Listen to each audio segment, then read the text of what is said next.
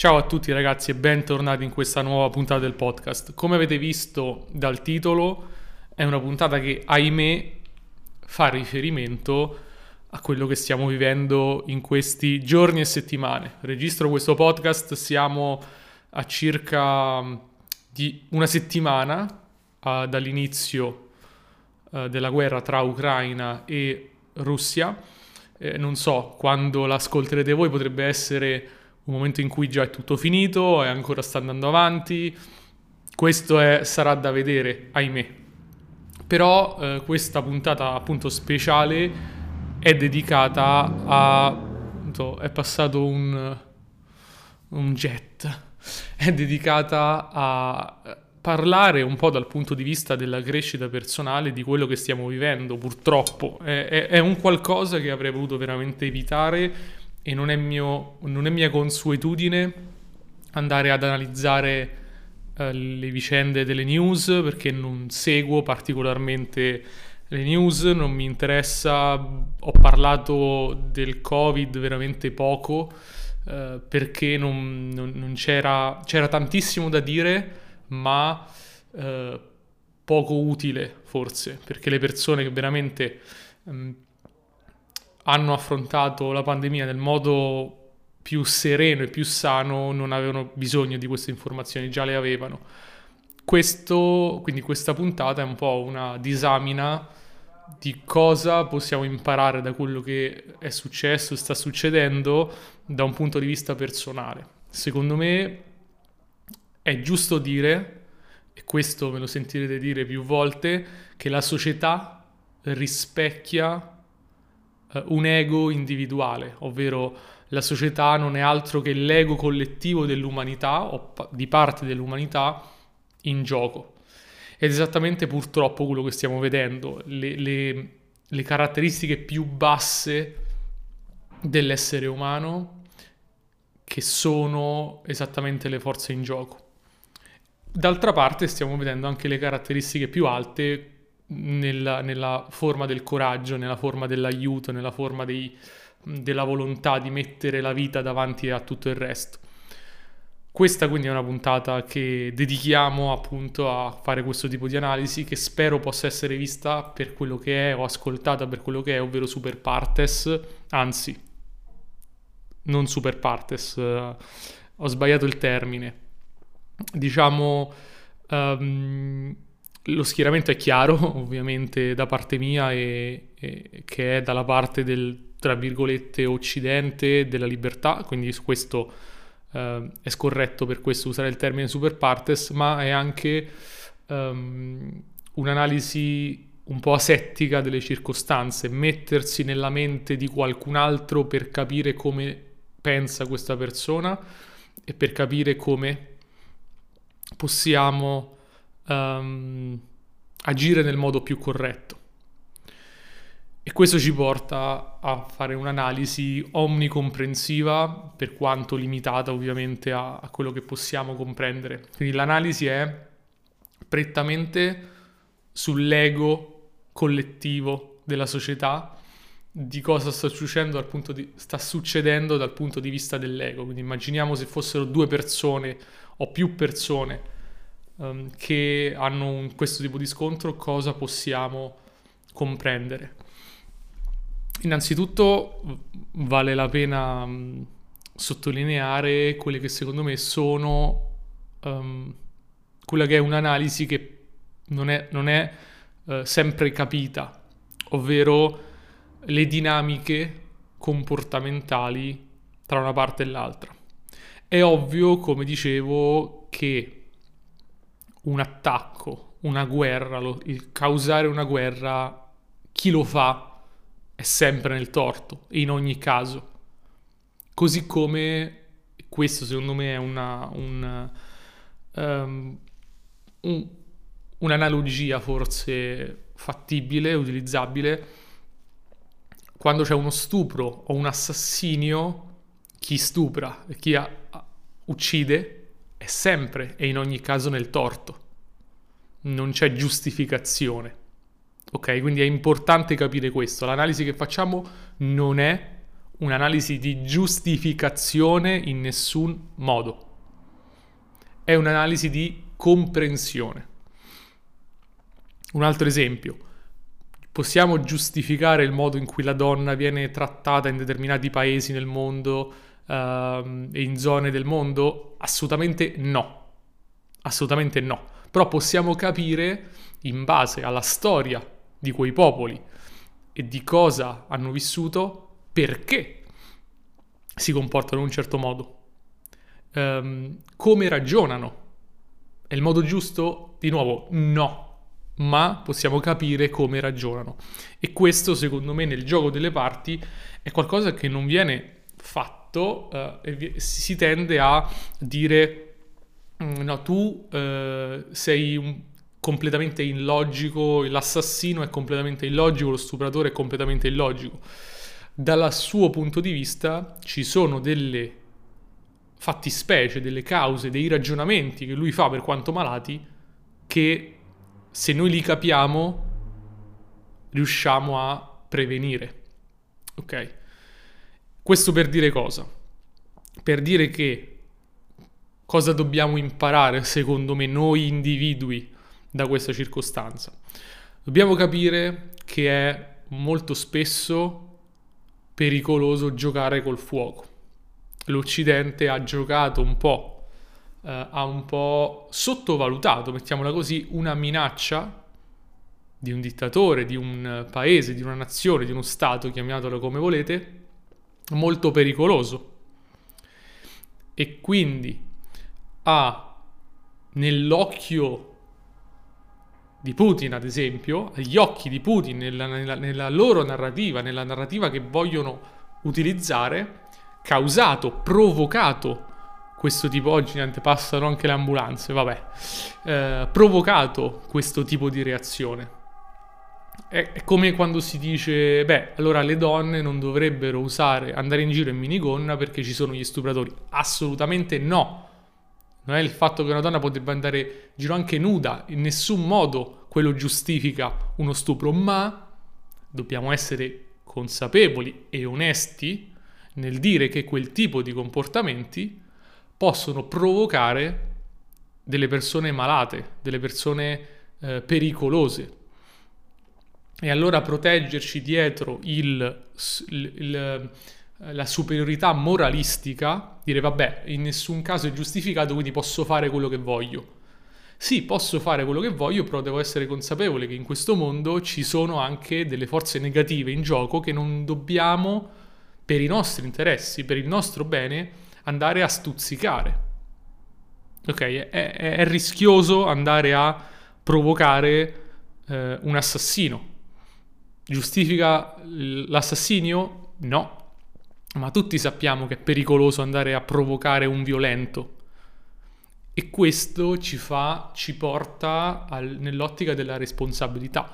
Per il nostro bene, per la nostra eh, per il nostro volerci bene, per il nostro amarci, per il nostro voler evitare situazioni spiacevoli, cerchiamo di non eh, svolgere troppe azioni o fare troppi commenti o comportarci in un certo modo che possano in un certo ugual modo ehm, nell'occhio dell'altro andare a provocare.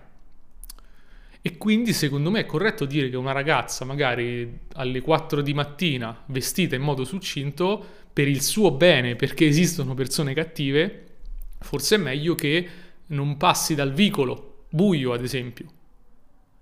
Non può, ehm, è colpa sua, eh, è la vittima, bisogna fare victim blaming? Assolutamente no però per il nostro amore sappiamo che è meglio non, non comportarci in questo modo.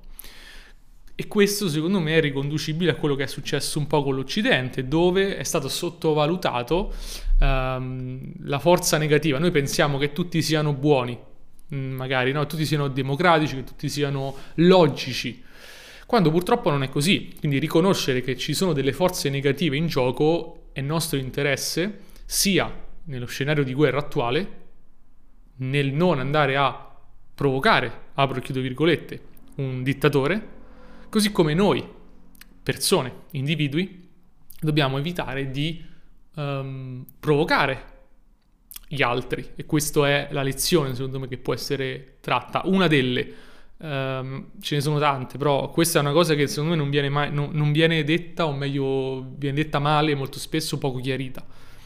Qual è il ruolo, de... sapete che io parlo sempre di responsabilità, qual è la nostra responsabilità nei nostri confronti in questo caso? La nostra responsabilità per amore di noi stessi è evitare di andare a giocare con le forze negative che esistono.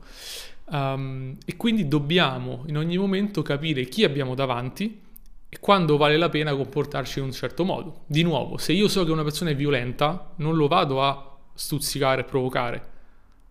Giustifico la violenza? No, in nessun caso, ma uh, capisco che nella mente contorta di qualcuno la violenza possa essere uno strumento, l'assassinio possa essere uno strumento, lo stupro possa essere uno strumento.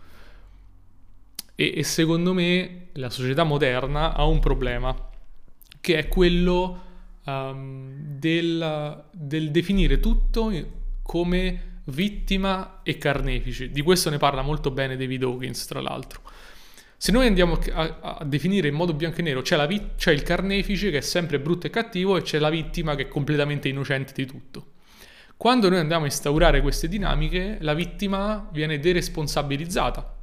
Quindi gli viene detto in nessun caso tu avevi strumenti per evitare che questo succedesse, quando in realtà la vittima è vero, limitando forse un po' la sua libertà, è vero, um, chiudendosi delle piccole opportunità da questo punto di vista di essere completamente libero, è vero, però eh, questo permette di non subire delle violenze. Non, dobbiamo accettare che viviamo in un mondo in cui ci sono delle persone cattive, violente, eh, assassini e stupratori e il nostro ruolo non è quello di vittimizzarci, ma è di comprendere che determinati comportamenti sono rischiosi.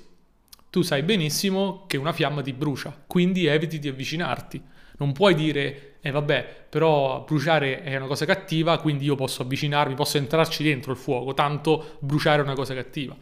Questo è um, un, un, meccanismo un po' pericoloso. Di nuovo, non è victim blaming, però bisogna anche...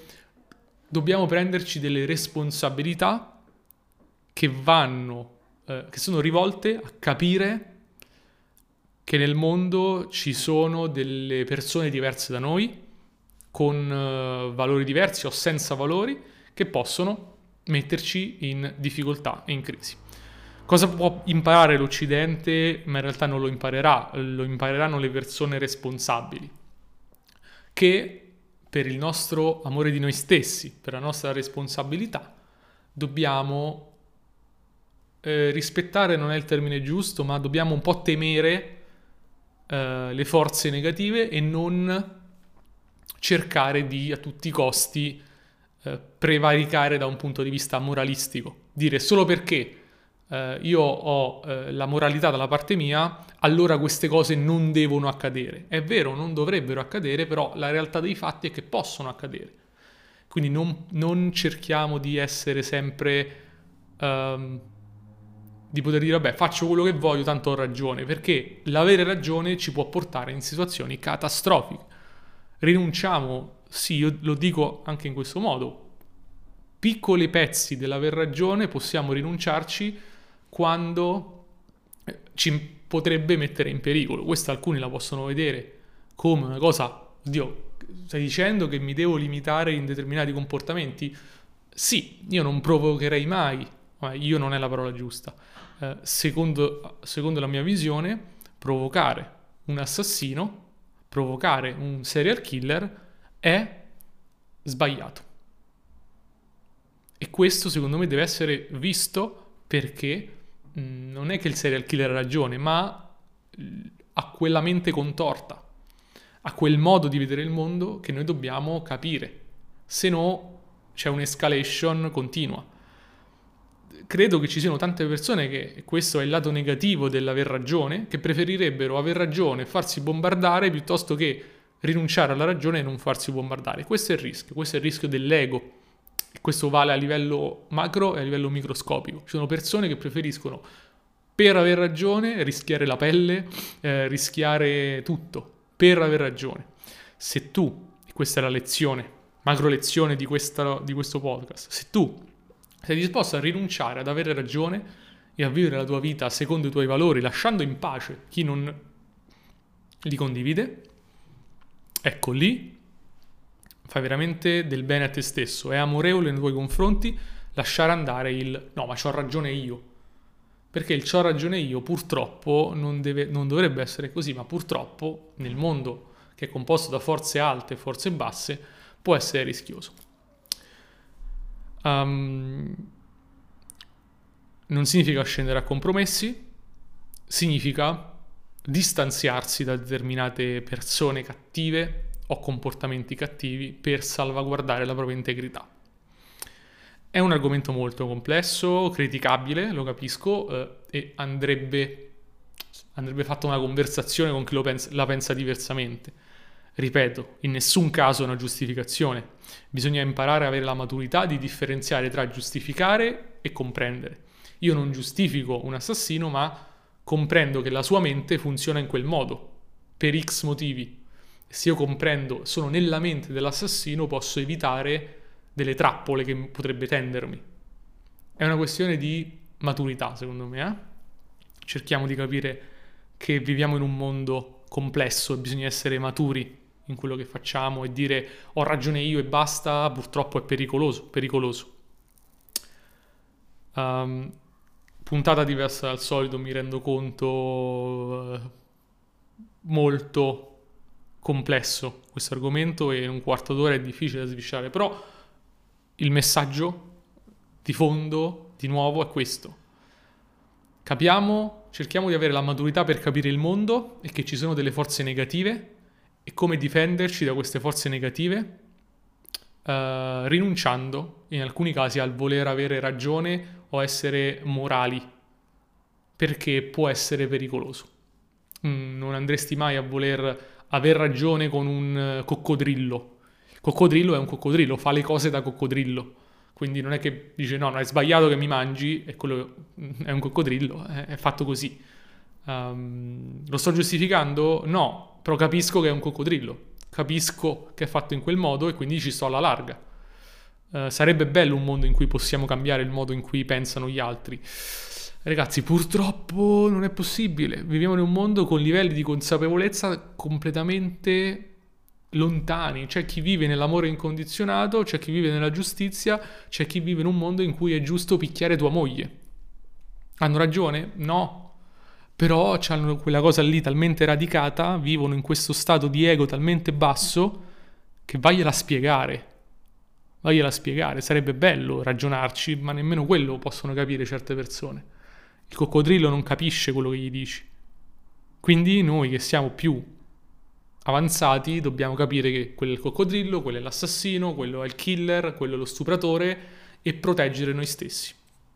Prima di aver ragione proteggiamo noi stessi per amore e non, non cerchiamo di farci del male solo perché abbiamo ragione. Prima la nostra integrità e sicurezza, poi la ragione.